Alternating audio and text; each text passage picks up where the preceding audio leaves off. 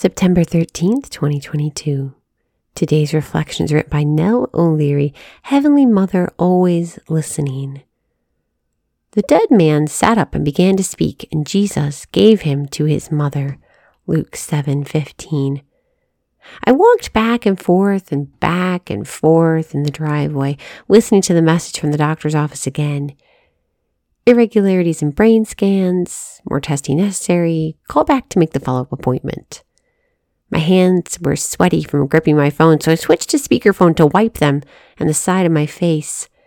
Irregularities. Inside the window, my 4 children under 6 years old were eating a snack, strewing a sack, on the carpet. I glanced in and waved to my mom, who was watching them. I smiled and turned away to bite hard on the inside of my mouth. It was the Blessed Mother I needed at this moment. I paced more, opening my fearful heart to her in prayer.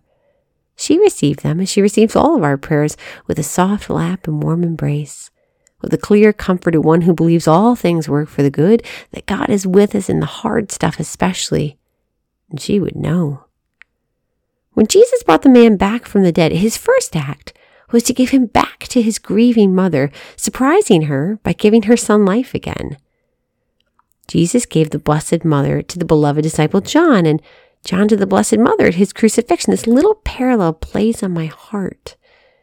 We need a mother, a heavenly one, and she desires so much for our rebirth in Jesus, our salvation, our closeness to her. Regardless of your relationship with your mom, how's yours with Mary, our shared heavenly mother? Start talking with her today. She's always listening. And my brain scans? No real answers. Just waiting to see if when something happens.